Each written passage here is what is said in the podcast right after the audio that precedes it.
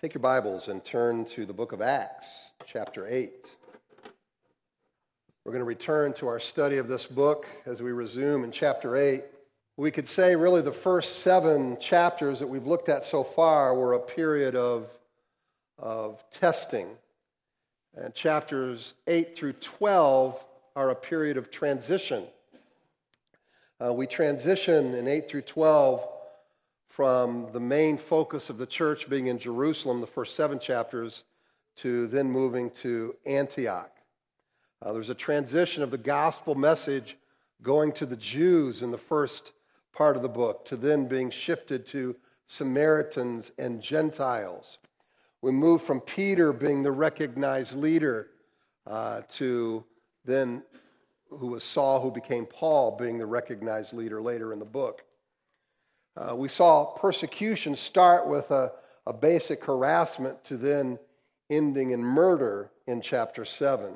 And as bad as things got for Christians in the first century, what would you guess would be the worst year of Christian persecution from church's inception to now? Any guesses? It would be 2016, the worst year for Christian persecution. This is according to the World Watch List published by an organization called Open Doors. Approximately 215 million Christians experienced high, very high, or extreme persecution. Many people don't realize this. I mean, we hear these kind of statistics and we say, whoa, well, the church then is in trouble, right? And you got so many people that are against the church and, and governments that are working against Christians. The church is in trouble. Quite the opposite. God uses persecution to purify and expand his church.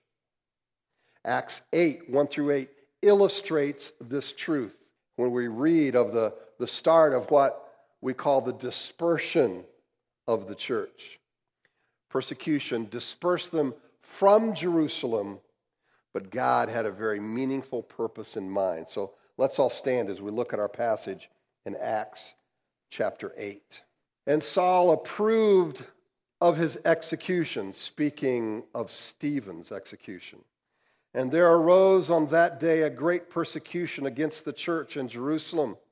And they were all scattered throughout the regions of Judea and Samaria, except the apostles. Devout men buried Stephen and made great lamentation over him. But Saul was ravaging the church, and entering house after house, he dragged off men and women and committed them to prison. Now, those who were scattered went about preaching the word. Philip went down to the city of Samaria and proclaimed to them the Christ. And the crowds, with one accord, paid attention to what was being said by Philip when they heard him and saw the signs that he did. For unclean spirits came out of many who were possessed, crying with a loud voice, and many who were paralyzed or lame were healed. So there was much joy in that city. And Paul, or Saul, approved of his execution. And there arose on that day a great persecution against the church in Jerusalem. They were all scattered throughout the regions of Judea and Samaria except the apostles. So we know that Saul was at the execution of Stephen. The fact that he gave, this passage says, approval, probably means that he did not actively participate in throwing stones at Stephen. But when we look at Acts 7:58, that witnesses laid the clo- uh, their clothes down at Stephen so they could have a better throw, it implies that he probably played some kind of leadership role in the execution. And Saul indeed was a Jewish leader with great influence. He was a ringleader for what Luke calls here the great persecution of the church in Jerusalem. Now, that term persecution simply means to cause to suffer. And with Jewish leaders being complicit with uh, Saul, we can mark this down as this is Israel confirming its tragic choice to reject Christ as the Messiah. So, as a result of this, exec- uh, of this execution of Stephen and the persecution that followed, there was a mass exodus from Jerusalem. And though it doesn't say this directly, most commentators agree that when in verse 1 Luke writes that all were scattered, that he's referring here to the Hellenistic or Greek speaking or foreign Jews who had come to Christ. Now, that brings a, a racial component in this mix because they were easily recognized as not being a part of the Jerusalem Jewish group. In fact, they had their own, the Hellenists did, separate synagogues. And it's almost like here in the States where you have certain races who gather together with their own churches. It was the same in Jerusalem. And in addition, these Hellenistic Christians were associated with Stephen because he was of the same stripe and he was executed. So we can see why they were wanting to flee. The text says that the believers were scattered except the apostles. Now, adding up the numbers that Luke provides in the book of Acts and, and adding those up when we count women and children, the estimations are probably about 25,000 believers in Jerusalem at this time. So there had to be a considerable number of people who exited the city and going to Judea and Samaria. You've probably heard it said that the blood of the martyrs is the seed of the church. And whether it is Stephen here in Acts 7 and 8, or the five missionaries killed in Ecuador in, in 1956, God uses persecution to expand his kingdom. The efforts by the Sanhedrin and Saul to stop the preaching of the church, to, to annihilate the Christians, to wipe them out. This did nothing but result in expansion, in wider impact from the church. We saw that even with the five missionaries that were killed in Ecuador in 1956. You would think with those um, men who were fathers and husbands that their families would scatter. In, in fact, what they did is redoubled their efforts to reach that group that had killed them, the very people who murdered their husbands and fathers. They stayed to minister to and saw many of them come to Christ. All are scattered, and then this seed is sown. And in doing so, they are fulfilling the commandment of Jesus in Acts 1 8 to go and be witnesses throughout all the world. So God used the persecution of his people as evidence that his sovereign hand was upon them. In fact, it's in Psalm 110 2 that says that he rules also in the midst of his enemy. So here's an event that appears to, to be the destruction, the annihilation of the church. And instead, it's used as a means to invigorate and extend the church because of the sovereign hand of God. And we see this in places like, like China, where there's intense persecution, and the underground church is growing by the thousands. It's really amazing.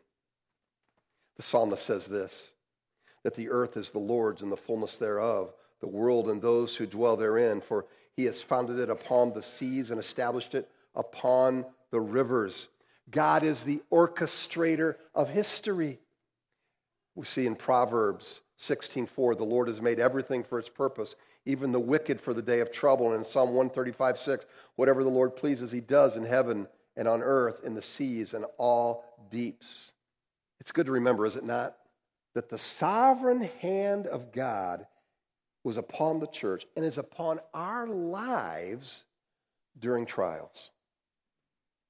Going through a difficulty, facing a trial, God continues to be sovereign. God continues to work his purposes in and through those difficulties. God is still in control, just like he was here in Acts 8. Now, the apostles apparently were not the center of the bullseye here because there was still a favorable opinion because they were native Jews, even though they were church leaders. And in addition, the apostles wanted to stay to continue to do the job that had to be done in Jerusalem. Verse 2 says, Devout men buried Stephen and made great lamentation over him. I love these details that Luke has, who's, by the way, a doctor and I think a very good historian. And, and he talks about devout men, and most people think that this is probably devout Jews, not necessarily converted, but who were sympathetic. They, they didn't like to see this injustice done to Stephen. And, and perhaps they were warming up to the message of the gospel. But they buried Stephen openly, grieving. And that was an act of courage because Jewish law forbade funeral observances for a condemned criminal. And even though Stephen died as a result of a mob violence, it still took great courage for them to grieve in the open with somebody who was a Hellenistic Jewish Christian. But Saul was ravaging the church, entering house after house. He dragged off men and women and committed them to prison. Now, there are certain details we know about this individual named Saul. We know that he was born in Tarsus in Cilicia. He was a, a, Hebrew of Hebrews, a son of a Pharisee, a Roman citizen. He was educated in Jerusalem by Gamaliel. He became a devoted Pharisee. Measuring his, his life by the law, he was blameless. He was one of the young, up and coming, promising Pharisees in Jerusalem, well on his way to being one of the greatest leaders in Judaism. And to him, defending Judaism meant to silencing the Christians. And in Saul's case, it says that he ravaged the church. It's a term that's actually used of a wild beast that tears at the flesh of another animal. Or it's used of wild boars who go and destroy a vineyard. In other words, he utilized a brutal, sadistic kind of cruelty showing no mercy. Luke says he even turned against women, throwing them in prison. And because believers in the first century met in house churches, it says that they were meeting, uh, Saul was going from house to house. They were easy targets, the Christians were, as they met in these homes. In fact, he was so good at his job People were so fearful of him that after his conversion, we read later in Acts 9:31, after his conversion, it says that the church in, enjoyed peace. In other words, the persecution, you could see a distinct difference in the level of persecution when Paul or when Saul became a Christian and became Paul. He was obviously the ringleader to this persecution. Isn't it amazing that you can, you can kill people in the name of God thinking you're doing God's work, murdering? It's kind of like terrorists who run around yelling the name of Allah, doing evil, convincing themselves that they are serving God. We get an interesting perspective of Paul who looks back on his life before Christ he says in 1 Timothy 1:13, he called himself a blasphemer, a persecutor, and insolent opponent who acted ignorantly in unbelief. It goes to the point that people can be raging in their opposition against God. Blind, ignorant, irrational in their opposition. They hate Christ, they hate the church. In 1927, the famous poet and essayist T.S. Eliot became a Christian and was publicly baptized. Prior to his conversion, Eliot belonged to London's Bloomsbury Group. It was a small informal association of of artists and intellectuals who lived and worked in this district of the central part of London. When news of Eliot's conversion hit, the Bloomsbury group responded with shock and disgust. The writer Virginia Woolf, de facto leader of the group, penned these words to a friend I have had a most shameful and distressing interview with dear Tom Eliot, who may be called dead to us all from this day forward. He has become a believer in God and immorality, and he goes to church. I was shocked. A corpse would seem more credible than he is. I mean, there's something obscene in a living person sitting by the fire and believing in God. End quote. You can just hear the vitriol drip from the words. I've met many, many people just like this. And I'd be quick to add, they are not our enemy. They are victims of the enemy. And Paul recognized that. I was blind. I was, I was ignorant. I was irrational. And I thought I was pleasing God. Hmm. There's always going to be opposition, but here's the rest of the story. Verse 4. Now those who were scattered went about preaching the word. There is great hope here in the influence of regular people using their gifts and being witnesses of their experience with Christ. Now, these are not all evangelists, but they essentially acted like it. They, they functioned like it. They were without really a, a official obligation or express authority. Instead, they moved with, with hearts filled with faith and a sense of truth and, and veracity in the claims of Christ. They were convinced of his death, burial, and resurrection. They were influenced by the power of the Holy Spirit. They were compelled by the love of Christ that was shed abroad in their heart and how Christ had, had died on a cross for their sins and had redeemed them and, and was their blessed hope. This propagation of the gospel was not the work of the apostles, but of regular folks like me and you. We must not forget this. We must not place these men like Philip that we'll read about and, and these people who fled as some kind of superhuman, you know, Christians. They were regular people who were telling their story of how Christ had impacted their life. And in their conversations, they made a beeline for Christ. May God compel us to do the same.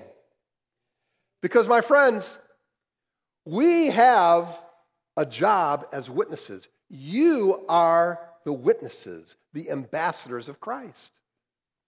I've always felt, since I've been a pastor, that we would not be structured in such a way where we bring all of our non Christian friends to church, then we put on a great display of drama or whatever else up on this stage, and we impress people with a, you know, smoke and mirrors. And wow, man, I want that. That's entertaining. I, I want a part of that. We never want that to get in the way of the simple proclamation of the gospel. You know what?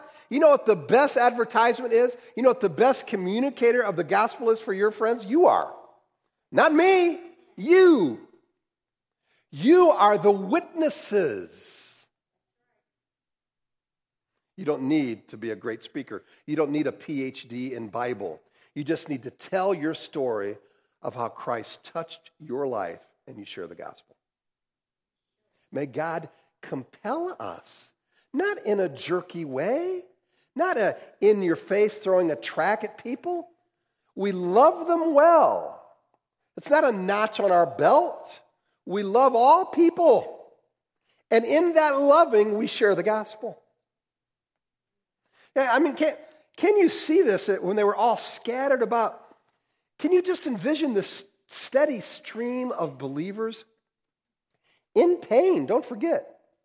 in pain, with nothing but their clothes on the back, and they're, they're like, you know, headed out the back door trying to get away from this persecution. They're looking both ways as they escape from their homes. The only possessions they have is what they could carry in their arms. They pour out of the city gates of Jerusalem, and where do they go? They are disconnected from all the comforts of home. They didn't hole up in caves in the hill, they didn't go out in seclusion in the desert.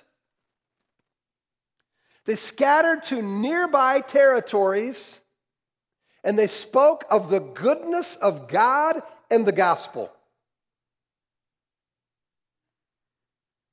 And this is what God has called us all to do. As we go about our work, as we go to school, as we love our neighbors, we are simply witnesses. Now, some of us grew up in a culture where it was forced, where it was basically boldness is equated with rude, and that's not what I'm talking about. I'm talking about prayerfully loving others. Yes, being bold, but in a way that shows respect for our neighbors. Listen, these people were not giving moralistic preaching. Uh, they were not giving positive self help pep talks. They were not giving promises of riches or showmanship.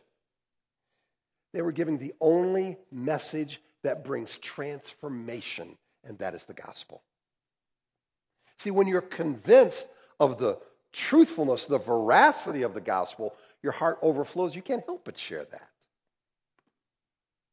Philip went down to the city of Samaria and he proclaimed to them the Christ.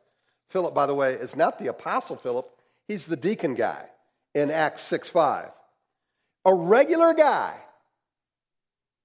He's the one who serves the church in the physical needs. Many of you here serve the church and, you know, doing, you might, you know, might change diapers in the nursery. You might, uh, uh, you know, you might help with the benevolence. You might uh, uh do a class or whatever it is you do. Just a regular person. That's the way he started. He ends up later in Acts 21:8 being called an evangelist. Why? He just shared his story. Listen, you don't need to be on church staff. You don't need to have a Bible degree. You don't need to even have a position in the church. You simply need to be willing and submitted to the Holy Spirit in being used by God. Philip simply proclaimed Christ, and that's something any and all of us can do. I want you to notice he went 40 miles north of Jerusalem to a place called Samaria. These Samaritan people were despised by the Jews because they considered them to be half breeds. Now, this was related to the Assyrian exile about 700 years before this. And some of the, the Jewish population that had been, that had been captured um, and, and later released, these people were, were intermarrying with the Gentile population. They were seen as synchronizing their religion with pagan culture. In fact, you remember in Luke 9, where the disciples are talking to Jesus and say, Hey, Jesus, give us the okay. We want, we want to call down fire from heaven and get rid of these people. Who were those people? The Samaritans. By the way, don't you think the disciples missed the boat a little bit on that one? What's it say, maybe, of the church's propensity today of thinking we're on the right side of history by condemning another group?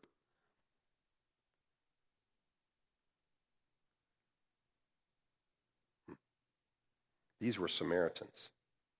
These were the, these were the dirty people. And yet Philip didn't care. He went People weren't too sinful for the gospel. They weren't so much of an outcast that he wouldn't relate to them. He reaches out to them. Philip preached a gospel free of nationalistic prejudice. And we should never let our citizenship, our, our political affiliation, our fear of other nationalities, our distrust of others who choose a lifestyle different from our own to get in the way of our love and our proclamation of the gospel. Because nobody's beyond that. And the crowds, with one accord, paid attention to what was being said by Philip when they heard him and saw the signs that he did. For unclean spirits, crying out with a loud voice, came out of many who had them, and many who were paralyzed or lame were healed. Now, I know in our, our Western materialistic society, and I mean materialistic in a philosophical sense, where it's just the material world, uh, this, this verse doesn't belong in the Bible, right? I mean, I, that stuff just doesn't happen. Hmm, well, first of all, I take the Bible to be true, so I, I believe it did happen. Secondly, I've seen the demonic activity. Philip was speaking about people, uh, was speaking to people who were fixated on what he was saying. That's pretty cool. The crowds, with one accord, paid attention to what was being said. And what was this? It was because of the power of the gospel that had accompanied the message for Philip. Now, there were supernatural signs as well that gave credence to the message. Says that demons were called out of people. Now, remember, the Samaritans were steeped in a form of, of synchronistic paganism with Judaism. By the way, you know that there are, this is kind of a side note, two signs of false teaching, or two elements that go along with false teaching, I should say. You know what they are that the Bible depicts? Immorality and demonic activity. Here's a testimony of Scripture. For certain people have crept in unnoticed who long ago were uh, designated for this condemnation, ungodly people who pervert the grace of our God into sensuality and deny our only Master and Lord Jesus Christ. Jude 4. For the time is coming when people will not endure sound teaching, but having itching ears, they will accumulate for themselves teachers to suit their own passions and will turn away from listening to the truth and wander off into myths to suit their own passions. And 1 Timothy 4 1 and 2 says, Now the Spirit expressly says that in later times some will depart from the faith by devoting themselves to deceitful spirits and teachings of demons, to the insincerity of liars whose consciences are seared. Really, what, what Philip is doing is addressing the root of the problem with the demonic activity, and he causes the demons to leave. And should come as no surprise that in our world today, those who ignore sound doctrine and the authority of Scripture, they will find themselves siding with the cultural mores, the cultural ethics. It's indeed a, a disturbing state when you see, quote, Christian leaders eschewing doctrine in favor of purely a, a pragmatic approach to embrace the culture or to grow a church but doctrine, eh, could do without that. That should throw up a red flag big time. Run. It says that he was, he also, Philip, healed the paralyzed and lame. Paralyzed means those who cannot move their legs, lame means you walk with a limp. And such miracles, again, were being done so that people could see the truth of the gospel. People were transformed by the Word of God, the truth of the gospel. So the people of Samaria who heard the gospel and believed were given physical healing, um, freedom from demonic activity, and most important, forgiveness of their sins. And what was the result? Check this out. So there was much joy in that city, verse 8. What do you think these Samaritans thought when they realized that the gospel is also for half breeds? That there were no physical rejects in the gospel. That there was no place for human prejudice. There's acceptance for all who admit their sin and come to Christ. And therefore, all those folks can experience joy. It, it, it's so cool to see God building bridges through estranged people, uniting them as one through his grace. We need bridge builders today. We need the church to be a bridge builder.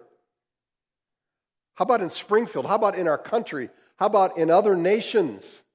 We need men and women who will challenge prejudice and offer the love of God to all people. And then a city can find joy. How can a city find joy? Well, we want to certainly improve the education. We want to certainly decrease poverty. But the human heart is only transformed through the gospel. I will greatly rejoice in the Lord. My soul shall exult in my God. For he's clothed me with the garments of salvation. He's covered me with the robe of righteousness as a bridegroom decks himself like a priest and with a beautiful headdress, and as a bride adorns herself with her jewels. I ask each of you, what if each of us were to accept our task as bridge builders through the power of the gospel? What if our church were to continue to lead a racial reconciliation movement in Springfield that could, that could reverberate across the nation?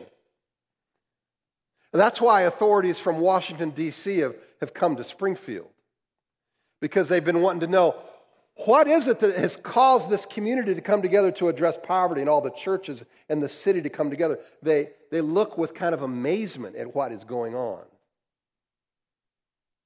But see, it, it starts with, with each of us seeing the worth in our brothers and sisters of color, and we cross that divide to love. What if our church led a movement, for instance, in Guatemala, where we are partnered with, to end the abuse of women in a rural culture where they are barely valued above cattle? Well, it starts with sexism being eliminated in our homes and in our churches and making sure women are given equal opportunity and spiritual standing with men as image bearers of their Creator.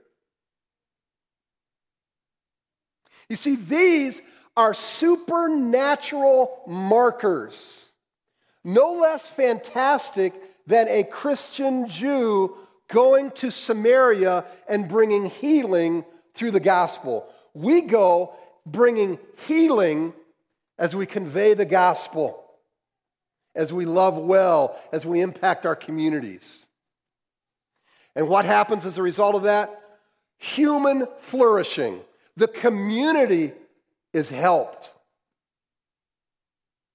The world is helped when we do our job.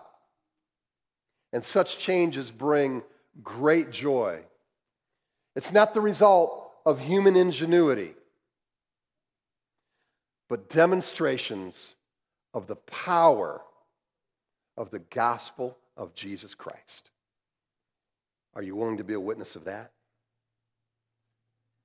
That's all of our job. That's all of us. You maybe haven't seen yourself in that way, but that is our job. Let's pray.